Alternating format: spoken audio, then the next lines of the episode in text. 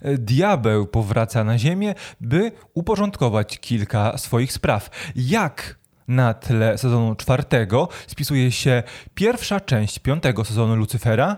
W tym materiale przyjrzymy się plusom i minusom ośmiu pierwszych odcinków.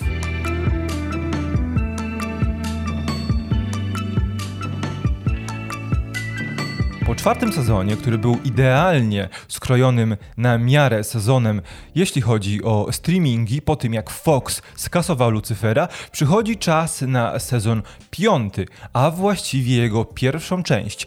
Sezon piąty jest przedostatnim sezonem Lucyfera e, i, i tak samo jak w sezonie czwartym, w sezonie piątym Lucyfera dzieje się wszystko, co chcielibyśmy w nim zobaczyć? Czy jest równie odważny i kuszący, co seria numer cztery? W tym materiale przyjrzymy się wszystkim elementom, które się udały oraz tym, które nie wyszły w nowej serii przygód charyzmatycznego, szarmanckiego diabła. Zaczynamy listę plusów i minusów.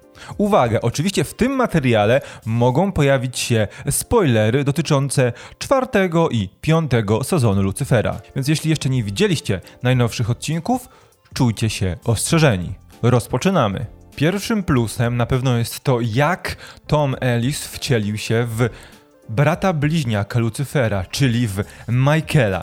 Dlaczego? To jak Ellis gra ciałem, jak wymyślił, jak stworzył personę Michaela, naprawdę zasługuje na pochwałę. To samo jeśli chodzi o akcent.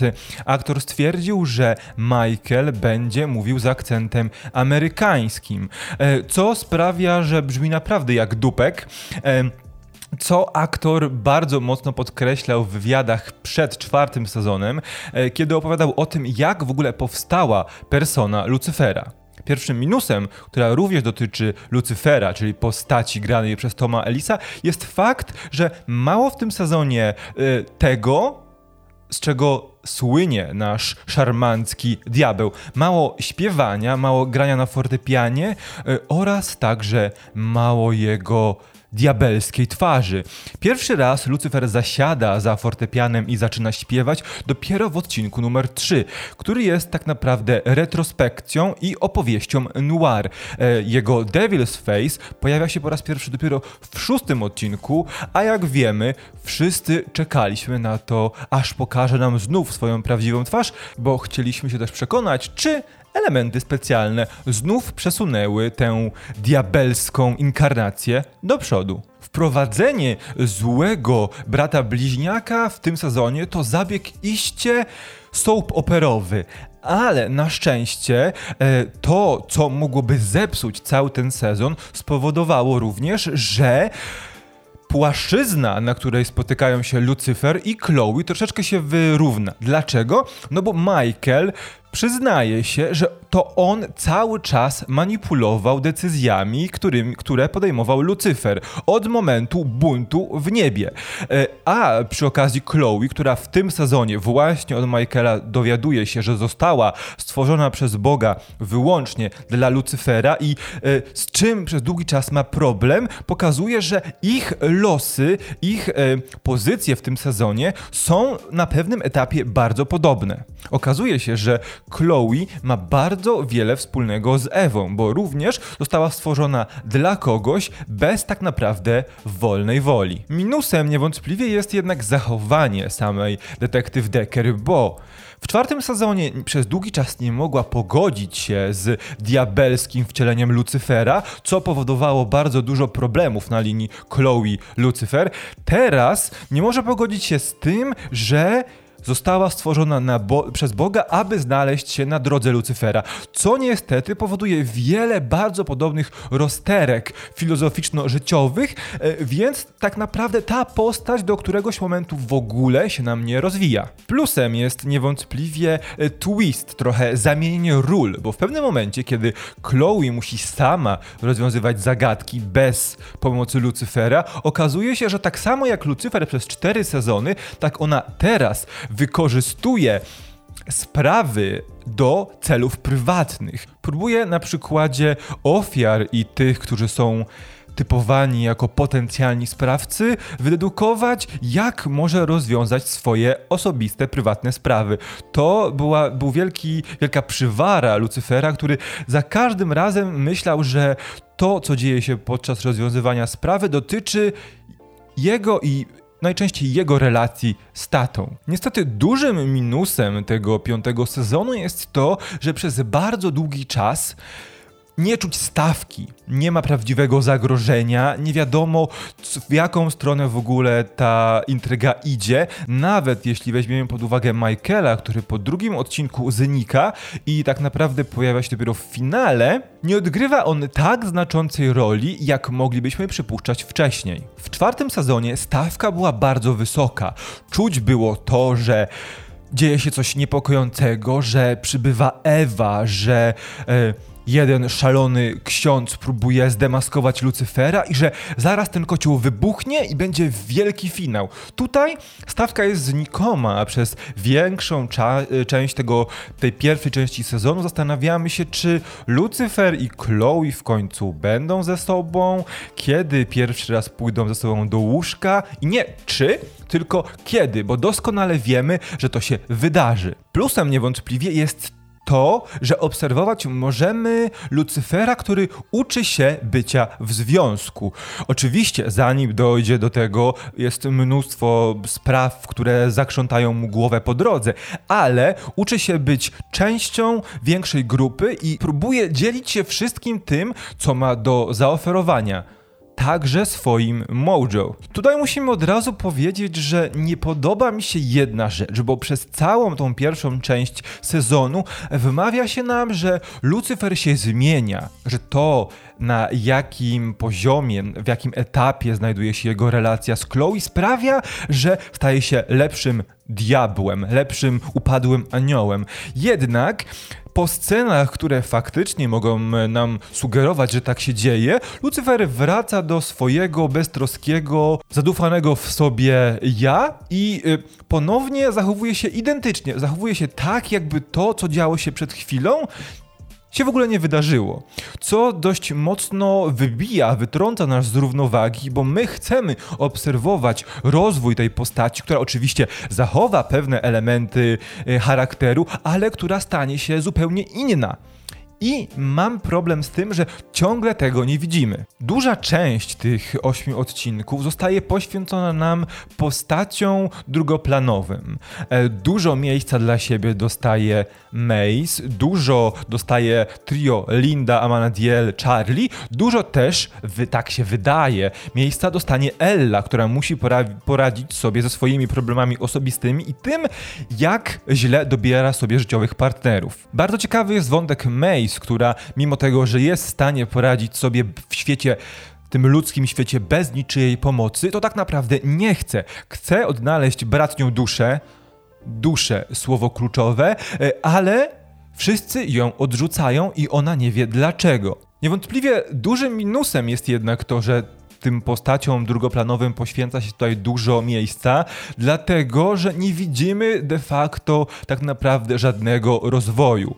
E, no bo mówi się nam, że Mace i Chloe spędziły razem dwa miesiące, odkąd Lucyfer wrócił do piekieł. E, są parą pracują razem, żyją razem, są przyjaciółkami, a później, kiedy Lucyfer powraca, Mace i Chloe nie wchodzą w interakcję do odcinka numer 5 coś tutaj jest nie tak. Tak samo Dan, który ciągle opłakuje stratę Charlotte, nie rozwija się w żaden sposób. E, Linda ma ciekawie kiełkujący story arc, który zostaje rozwiązany błyskawicznie, bez żadnej konkluzji.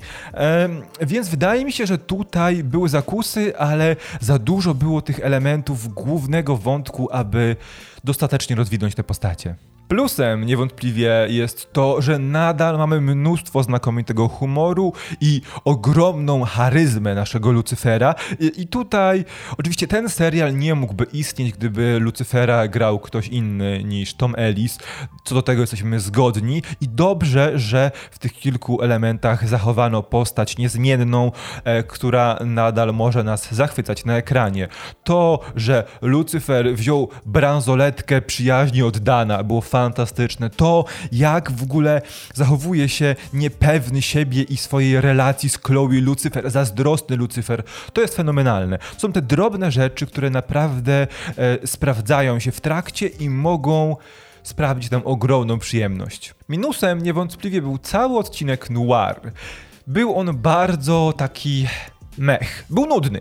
Aktorstwo wypadało bardzo sztywno i oczywiście im dalej w historię, im dalej, im bliżej końca rozwiązania tej zagadki z Nowego Jorku lat 40. było ciekawiej.